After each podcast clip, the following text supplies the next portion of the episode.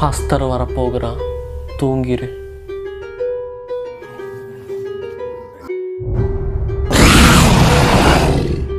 Hollywood சினிமாவை பார்த்து பயந்து மெர்சலான ஒரு Bollywood cinema Tumbbad welcome back Eric बाबा बाड़ में क्या है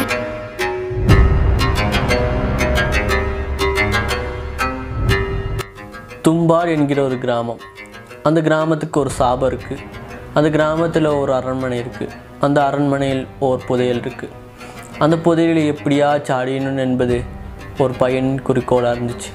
அவனின் வெறித்தனம் எப்படி பேராசை ஆச்சுன்னு என்பது தான் தும்பாடோட ஒன் லைன் ஸ்டோரி ஸ்டார்டிங் சீன்லேயே பூர்த்தி தேவியை காட்டுறாங்க.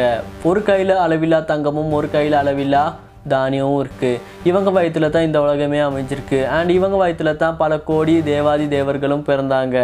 தேவி வயத்தில் பிறந்தவன் தான் ஹஸ்தர். இவனை பற்றி ஒரு தகவல்களும் வரலாற்றில் இருக்காது. அதற்கு ரீசன் இவன் பிறக்கும்போது பேராசை பிடிச்சவனாக தான் பிறந்தான் தேவி கையில் இருக்கிற ஒட்டுமொத்த தங்கத்தையும் எடுத்தான். அண்டு தானியம் எடுக்க போகும்போது மற்ற தேவர்கள் இவனை அட்டாக் பண்ணி கொல்ல பார்த்தாங்க.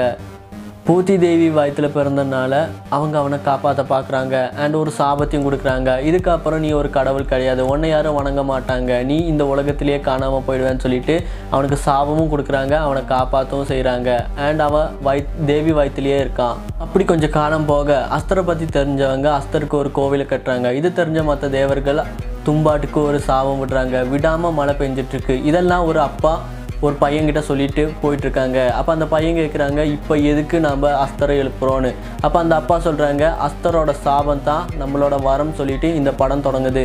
ஆயிரத்தி தொள்ளாயிரத்தி பதினெட்டு தும்பாட் கிராமத்தில் நடக்குது. ஒரு அரண்மனைக்கு ஒரு பெண் மலையில் நினச்சி போகிறா அங்கே இருக்கிற ஒரு வயசான ஆள் ஏண்டி இவ்வளோ லேட்டுன்னு கேட்குறாங்க அண்ட் அந்த ஆளுக்கு தேவையான எல்லா விஷயத்தையும் இந்த பெண் செஞ்சு கொடுக்குறாங்க.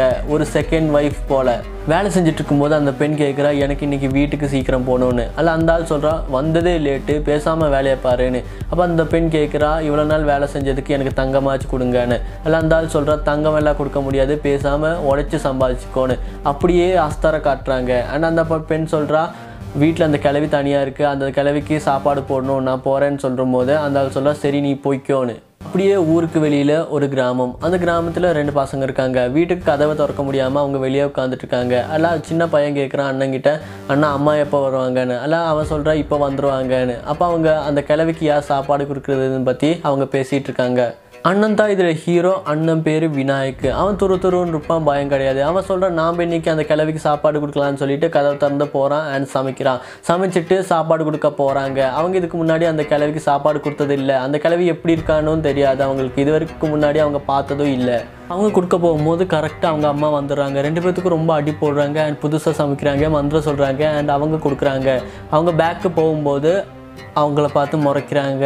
திரும்ப வந்ததும் விநாயகர் கேட்குறான் அவர் உனக்கு தங்கம் கொடுத்தாரான்னு. அப்போ இவர் சொல்கிறாரு அது உங்கள் அப்பா மரியாதையாக பேசுன்னு. அப்போ அந்த ரூம்லேருந்து சவுண்டு வருது. அப்போ இவங்க அம்மா வெப்பன் எடுத்து போயிட்டு அஸ்தர் வரும் தூங்குன்னு சொல்லும்போது அந்த சவுண்டு நிற்கிது அப்படியே அந்த அரண்மனையில் இருக்கிற ஆள் செத்துருவா. இனி இந்த ஊரில் இருந்துட்டு பிரயோஜனம் இல்லைன்னு சொல்லிட்டு அவங்க அம்மா வேற ஊருக்கு போக சொல்லுவாங்க. விநாயக்கா நான் போக பிடிக்கல. அவன் சொல்லுவான் நான் அரண்மனைக்கு போவோம். அங்கே புதையல் இருக்குது அதை எடுத்துகிட்டு இங்கேயே சந்தோஷமாக இருக்கலான்னு அவங்க அம்மா சொல்லுவாங்க பேராசை பிடிச்சவனா இருக்காது. நாளைக்கு காலையில் நம்ம பூனைக்கு போகிறோம் அண்ட் அங்கே தான் இனி வாழ போகிறோம் இப்போ போய் தூங்குன்னு சொல்கிறாங்க அன்னைக்கு சாயங்காலம் விநாயகோட தம்பி மரத்துலேருந்து கீழே விழுகிறான். தலையில் ரொம்ப அடிபடுது. அவங்க அம்மா அவனை தூக்கிட்டு வைத்தியர்கிட்ட போகிறாங்க அண்ட் போகும்போது விநாயகிட்ட நீ இங்கே இரு கிழவிக்கு சாப்பாடு கொடு. அது ஏதாச்சும் மொட்டை பண்ணிச்சுன்னா அஸ்தர் வரும். தூங்குன்னு சொல்லுன்னு சொல்லிட்டு போகிறாங்க அவன் வீட்டுக்கு போயிட்டு சாப்பாடு செய்ய பார்க்கும்போது அரிசி இல்லை. கோதுமை பொடி எடுக்கும்போது கோதுமை பொடி அவன் தலையில் விழுந்துருது அப்போ அந்த ரூம்லேருந்து சாப்பாடு கொடு எனக்கு பசிக்குது சாப்பாடு கொடுன்னு பயங்கரமாக சொல்லுது. அவன் மெதுவாக போயிட்டு அது யாருன்னு பார்க்கும்போது அது சங்கலியால் கட்டப்பட்ட மூஞ்செல்லாம் ஆணி அடிக்கப்பட்ட ஒரு கொடூரமான பேயினே சொல்லலாம்.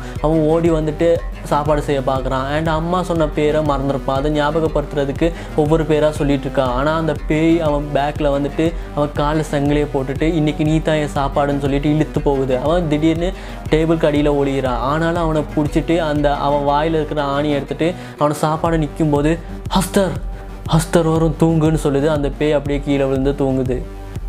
அவன் தம்பியை வைத்தியர்கிட்ட கொண்டு போகும்போது பகுதியிலேயே வச்சு தலையில் அடிபட்டதுனால அவன் செத்து போகிறான் ஸோ அவன் பணத்தை எரிச்சுக்கிட்டே அவங்க அந்த ஊரை விட்டே போகிறாங்க ஆனால் ஊரை விட்டு போகும்போது விநாயகர் சொல்கிறான் நாம் எதுக்கு ஊரை விட்டு போகணும் நம்ம இங்கேயே இருக்கலாம். அரண்மனைக்கு போவோம். அது நம்மளது தானே. அங்கே புதையல் இருக்குது அதை எடுத்துகிட்டு இங்கேயே பணக்காரனாக இருக்கலாம்னு சொல்லும்போது அம்மாவுக்கு கடுப்பாயிட்டு ஒரு தங்கத்தை எடுத்து காட்டுறாங்க. அப்போ அவன் சொல்கிறான் இது ஒன்று தானே இருக்குது அங்கே நிறைய இருக்குன்னு சொல்கிறாங்க வா அங்கிட்டு போவோன்னு சொல்லும்போது அவனை ரெண்டு அடி போட்டு அவங்ககிட்ட இருந்து சத்தியம் வாங்குறாங்க. இனி தும்பாட்டுக்கே வரமாட்டோம்னு சொல்லிட்டு. இந்த சீன் இங்கே முடியுது. சாப்டர் டூ பதினஞ்சு வருஷத்துக்கு அப்புறம் விநாயகர் மறுபடியும் தும்பாட்டில் வந்து இறங்குறான். அண்ட் அவன் பழைய வீட்டுக்கு போகிறான் அண்ட் கிளவின்னு கத்துறான். அங்கே அப்படியே கிளவி இருந்த ரூமுக்கு போகிறான் அவன் ஒரு இதயத்தை மட்டும் துடிக்கிறத பார்க்குறான். பதினஞ்சு வருஷத்துக்கு பிறகும் மண்ணோடு மண்ணாக அவன் சாகாமல் தலையை மட்டும் பார்க்குறான். அண்ட் நான் கண்டுபிடிச்சிட்டேன் எனக்கு கத்துறான். கிட்ட கேட்குறான் அந்த புதையலை பற்றி சொல்லு எங்கே இருக்குன்னு சொல்லு. அந்த புதையல் எனக்கு வேணும்னு. அந்த கழிவு சொல்கிறான் அந்த புதையல் பக்கத்தில் போகாத. போனால் நீ எதுக்குடா அங்கே போனேன்னு நினச்சி வருத்தப்படுவேன்னு சொல்கிறான் அப்பா அம்மா சொல்கிறான் எனக்கு அது வேணும் கண்டிப்பாக வேணும். உனக்கு என்ன வேணாலும் பண்ணுறேன் எனக்கு அதை பற்றி டீட்டெயில் மட்டும் சொல்லுன்னு சொல்கிறான் கிளவி சொல்கிறேன் எனக்கு இந்த சாபத்தில் இருந்து மட்டும் வெளியே வந்தால் போதும். நீ என்னை எரிச்சிருன்னு சொல்கிறான் ஸோ அந்த டீல் ஓகேன்னு சொல்லிட்டு அவன் அந்த அரண்மனையில் போய் தேடுறான் ஸோ டீட்டெயில் சொல்லியிருக்கா போல் ரொம்ப மாசமாக தேடுறதுக்கு அப்புறம் ஒரு பாதாளம் பார்க்குறான் அந்த பாதாளத்தில் தேவி சிலை பார்க்குது அவன் அதை கட்டி பிடிச்சிட்டு கிளவிக்கிட்ட ஓடி வந்துட்டு சொல்கிறான் உனக்கு கண்டிப்பாக செத்தாகணுமா நான் எரிக்கணுமான்னு. அவன் சொல்கிறான் என்னை எரிச்சிருன்னு. நான் இந்த சாபத்திலிருந்து வெளியே வரேன்னு. ஸோ அவன் வந்து எரிக்கிறான் ஆறு மாதத்துக்கு அப்புறம் அவன் வீட்டுக்கு போகிறான் அவன் பொண்டாட்டியை பார்க்குறான் அவன் பொண்டாட்டிக்கு அவனை அடையாளம் தெரியல. அண்ட் இவன் வந்து அவளை விட்டுட்டு போனனால அவன் ரொம்ப கஷ்டத்தில் இருந்தா இவன் போயிட்டு நான் வந்துட்டால இனி கஷ்டம்லாம் பட வேண்டாம்னு சொல்லிட்டு இருக்கான். அண்ட் இவன் ராகவன் ஒருத்தனை பார்க்க போகிறான் ஸ்மக்லிங்கெல்லாம் எல்லாம் சின்ன டான்னே சொல்லலாம். ஸோ அவன் வந்து விநாயக்கு கொஞ்சம் பணத்தை கடன் கொடுத்துருப்பான். ஏன்னா விநாயக் வந்து ஒரு ப- ராஜ பரம்பரை அண்ட் இப்போ ஏழையாக இருக்கான்னு சொல்லிட்டு ஸோ ராகவ் வந்து அவங்ககிட்ட பணத்தை திருப்பி கேட்குறான். ஸோ இவன் வந்து ஒரு கோல்டு காயின் எடுத்துகிட்டு எடுத்துட்டு மிச்ச கொடுன்னு சொல்கிறான் ஸோ அவன் கடன் வாங்கினது முப்பது ரூபானா அந்த கோல்டு காயினோட வேல்யூ நூறுரூவா ஸோ எடுத்துட்டு மிச்ச கொடுன்னு சொல்கிறான் இவன் வியந்து போகிறான் அண்ட் மறுபடியும் விநாயக்கு மூணு காயின் இதே மாதிரி இருக்குது ஸோ அதோட பணத்தையும் கொடுக்க முடியுமான்னு கேட்குறான். இவன் மூஞ்சியே ஒரு மாதிரி ஆயிடுது. விநாயகோட லைஃபே மாறுது. வாரம் ஒரு ட்ரிப்பு போகிறான் வரான் மாவரிக்கிறான் காயின் கொண்டு வரான் அண்டு ஸ்டார்டிங்கில் நாலஞ்சாக இருந்துச்சு. அப்புறம் போக போக பத்து பதினஞ்சு ஆகுது. லைஃபே வந்து ரொம்ப சில் ஆகுது. அப்போ பிரிட்டிஷ் ரூல் நடந்துட்டுருக்கு. ஸோ ஒரு ஆஃபீஸர் வந்து ராகவ் வந்து பார்க்குறான். அண்ட் ஒரு கான்ட்ராக்டை பற்றி பேசுகிறான் இந்த கான்ட்ராக்டை நீ எடுத்தால் ரொம்ப பெரிய ஆள் ஆயிடுவேன்னு சொல்கிறான் இது என் கையில் தான் இருக்குது இது வேணும்னா நீ எனக்கு கொஞ்சம் பணம் கொடுன்னு கேட்குறான் அப்போ ராகவ் கையில் ஒரு பணம் இருக்காது. ஸோ அவன் ரொம்ப நாள் வெயிட் பண்ண கான்ட்ராக்ட் வேறு. ஸோ ரொம்ப கவலைப்படுறான். ராகவ் வந்து நரி கேரக்டர் அவன் குருட்டுத்தனமாக ஒரு பிளான் போடுறான். விநாயக்கு எங்கேருந்து இவ்வளோ தங்கம் கிடைக்குது? ஸோ இது தெரிஞ்சுக்க விநாயக்கு நிறைய கிஃப்ட் வாங்கிட்டு போகிறான் அண்ட் விநாயக்கிட்ட சொல்கிறான் நீ ஏதோ பிஸ்னஸ் பண்ணுறியா அதில் என்ன பார்ட்னராக சேர்த்துக்கோ நான் அதை வந்து டபுள் ஆக்கி தரேன்னு. விநாயக் சொல்கிறான் அதெல்லாம் வேணாம். உனக்கு இப்போ பணம் ஏதாச்சும் வேணும்னா அது மட்டும் வாங்கிட்டு போய்க்கோன்னு. ஸோ இவன் மூஞ்சியே ஒரு மாதிரி ஆகுது. மறுபடியும் விநாயக்கோட லைஃபு மாறுது. புல்லட் வாங்குறான் குடிசை வீடு மாளிகை ஆகுது அண்ட் புள்ள பிறக்குது. அண்டு கொண்டு வர பணத்துக்கு இப்போது ராகவ் கையில் காசு இல்லாமல் விநாயகர் சொல்கிறான் நான் கேட்கும்போது பணத்தை கொடுன்னு. அப்படியே உல்ட்டா ஆகுது. ராகவ் கிட்ட மறுபடியும் அந்த பிரிட்டிஷ் ஆஃபீஸர் அந்த கான்ட்ராக்டை பற்றி பேசுகிறான் உனக்கு வேணும்னா வாங்க இல்லைன்னா நான் வேற ஆளுக்கு கொடுத்துருவேன்னு சொல்கிறான் ஸோ ராகவ் வந்து ஒரு பிளான் போட்டு ஒரு பெண்ணை வந்துட்டு விநாயக்கு கிஃப்டாக கொடுக்குறான். அண்டு சொல்கிறான் இந்த பெண்ணு வந்து ஹஸ்பண்டு செத்துட்டா ஸோ உடன்கட்ட ஏற பார்த்தா ஸோ நான் அவளை வாங்கிட்டு உனக்கு கிஃப்டாக தரேன்னு. ஸோ விநாயகர் வந்து பார்த்து நல்லா இருக்காளேன்னு சொல்லிட்டு அவள் வீட்டிலே தங்க வைக்கிறான். பட் இந்த ஒய்ஃபுக்கு வந்து அவளை பிடிக்கல. நைட்டு பொண்டாட்டி தூக்குனதும் திருட்டுத்தனமாக விநாயக்கு வந்து அந்த வேலைக்காரர்கிட்ட போகும்போது வேலைக்காரி கையில் பணத்தை பார்க்குறான் ஏதுமா இம்புட்டு பணம்னு கேட்கும்போது அவள் சொல்கிறா இந்த மீச்சக்கார மாமன் தான் உங்களை ரெண்டு நாள் ரொ- வெளியே விடாமல் பார்க்க சொன்னான் ஸோ அதுக்கு கொடுத்ததுன்னு. இப்போ விநாயக்கு எல்லாமே தெரியுது. ராகவும் தும்பாட்டுக்கு போகிறான் அண்ட் அரண்மனைக்கு முன்னாடி நின்றுட்டு டேய் விநாயக்கு இங்கேருந்து அவனுக்கு தங்கம் கிடைக்குதான்னு சொல்லிட்டு தங்கத்தை தேட தொடங்குறான். ஸோ அங்கே வந்து விநாயக்கு போகிறான் அண்டு அவனை பார்த்துருப்பான் ராகவை பார்த்துருப்பான் அண்ட் பார்க்காத மாதிரி விநாயக்கு கோதமத்தில் ஒரு பொம்மையை செய்கிறான் அண்ட் ஒரு கிணத்துல இறங்குறான். கொஞ்ச நேரம் முடிச்சுட்டு கிணத்துலேருந்து வெளியே வரான். அண்ட் கையில் ரெண்டு காயின் கோல்டு காயின் இருக்குது ஸோ இன்றைக்கி இவ்வளோ இவ்வளோ போகுதுன்னு சொல்லிட்டு அங்கேருந்து போகிறான் ஸோ இதை எல்லாமே அந்த மீசமாவன் பார்த்துட்ருப்பான் ஸோ அவனும் அதே மாதிரி இந்த கிணத்துலேருந்து தான் தங்கம் கிடைக்குதான்னு சொல்லிட்டு அந்த கிணத்துல ராகவும் இறங்குறான். ராகவ் கிணத்துல இறங்குறாரு. அதில் பூர்த்தி தேவியோட சிலை இருக்குது அந்த பெட்டியை திறந்து உள்ளே போகிறாரு உள்ளே ஃபுல்லு ரத்த கரையான மாம்சங்க இருக்குது யாரோ சுவாசிக்கிற போல இருக்குது உண்மையை சொன்னால் யாராச்சும் வயிற்றுல இருக்குந்தா எப்படி இருக்கும் அந்த மாதிரி இருக்குது அப்படி சுற்றி பார்க்குறாரு விநாயகி எடுத்து வந்து அந்த பாத்திரம் அங்கேயே இருக்குது ஸோ அதை திறந்து பார்க்கும்போது விநாயகர் செஞ்ச அந்த கோதம்பு இருக்குது திடீர்னு யாரோ வந்து அவரை அடிச்சுட்டு போகுது. கொஞ்சம் முடிச்சு விநாயக் அங்கே வராங்க. ஒரு பொடியால் வட்டம் வரைகிறாங்க ராகவ் பார்க்கும்போது அந்த சிவரில் மாம்சத்துக்கு இடையில ஒட்டிட்டு இருக்காரு. அப்போ ராகவ் என்ன காப்பாற்ற சொல்கிறாரு விநாயக்கு சொல்கிறாரு தூங்கு ராகவ் அஸ்தர் வரும்னு சொல்லும்போது ராகவ் தூங்குறாரு. அப்புறம் அந்த கோதம் பொம்மை எடுக்கிறாங்க. அப்போ அஸ்தர் வந்துட்டு அதை கேட்குறாங்க ஸோ விநாயக்கு கொடுக்குற மாதிரி கொடுக்காம அதை வெறுப்பேற்றுது ஸோ இது அஸ்தர் வந்து கோவமாக கத்துது. அங்கேயும் இங்கேயும் போயிட்டு ராகவோட கையெடுத்து சாப்பிடுது. நாய்க்கு அந்த பொம்மையை தூக்கி போடும்போது அஸ்தர் மெய் மருந்து சாப்பிடுது. அப்போ அஸ்தரோட பாக்கெட் மாதிரி இருக்கு. அதை இழுக்கிறாரு விநாயக்கு தங்க காயின்ஸ் வெளியே வருது. அதை சீக்கிரமா விநாயக் எடுத்துட்டு ராகவை எரிச்சிட்டு ஃபாஸ்ட்டாக அங்கேருந்து வெளியே வந்து உட்கார்றாரு. இப்படி தான் ஒவ்வொரு டைமும் விநாயக் வந்து அங்கேருந்து காயின்ஸ் எடுத்துட்டு இருக்காரு. அப்புறம் கொஞ்சம் காலங்கள் போக விநாயக்கு போதை பெண் ரெண்டுக்கும் அடிமையாகிறாரு. வேலைக்காருக்கு தனியாக ஒரு வீடு எடுத்து கொடுக்குறாரு. அவரோட பையன் வந்து பெருசாகுது. பையனுக்கு அங்கே போய் தங்க எடுக்கிறதுக்கான ப்ராக்டிஸ் கொடுக்குறாரு. அண்ட் ஒரு நாள் சாப்பிட்டு இருக்கும்போது பையன் சொல்கிறான் அப்பா நான் எல்லாத்தையும் கற்றுக்கிட்டேன் இப்போ நான் தயாராகிட்டேன்னு ஸோ விநாயக்கு பையனை ட்ரையலுக்கு கொண்டு போகிறாரு தும்பாட்டுக்கு.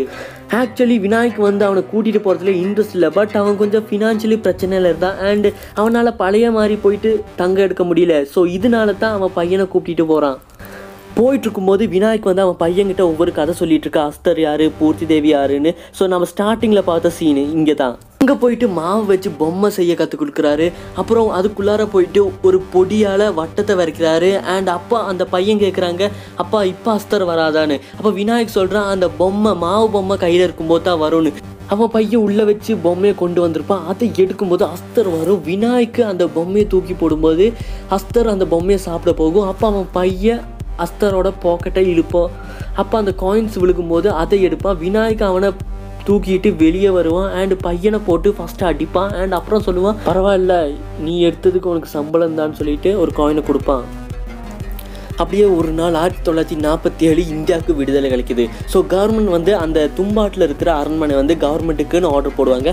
விநாயக்கு ரொம்ப கவலையாயிரும். ஏன்னா இனி தங்கம் கிடைக்காதுன்னு சொல்லிட்டு. அப்போ அவன் பையன் ஒரு பிளான் சொல்லுவான். நிறைய பொம்மையை கொண்டு போயிட்டு ஆஸ்தர் கொடுக்கணும். ஸோ ஆஸ்தர் அந்த பொம்மை எல்லாம் சாப்பிடும்போது எவ்வளோ தங்கம் எடுக்க முடியுமோ அவ்வளோ தங்கம் எடுக்கலான்னு ஸோ விநாயக் அந்த பிளான்ட்டும் ஸோ அதே மாதிரி அவங்க செய்வாங்க. பட் அவங்களுக்கு தெரியாத ஒரு ட்விஸ்ட் இருக்குது அது என்னன்னா இருக்கும்போது ஒரு அஸ்தர் வரும். அப்படியே ஆறு ஏழு பொம்மை எடுக்கும்போது அங்கே தான் ஆறு ஏழு அஸ்தர் வரும். அவங்க வியந்து போவாங்க. அந்த பொம்மையை தூக்கி போடும்போது ஒன்றுக்கு ஒன்று அடிச்சுக்கும். ஸோ விநாயக் வந்து அந்த பொம்மையெல்லாம் அவன் மேலே கட்டிக்கிட்டு மேலே ஏறுறான். ஸோ அஸ்தர்னால அந்த பொம்மையை வந்து பிடிக்க போகும்போது அந்த பொடி பட்டுட்டு அஸ்தர் எல்லாம் பொடியாக அழிஞ்சைய வந்து மேலே மெதுவாக ஏறுறா. விநாயக் வந்து பையனோட உயிரை காப்பாற்றிட்டான் அந்த பையன் வெளியே பத்திரமா வந்துடுறான். அண்ட் அவங்க அப்பாவை தேடும்போது அவங்க அப்பா ஸ்டார்டிங்கில் பே பார்த்த பேய் மாதிரியே மாறிட்டு இருக்காங்க.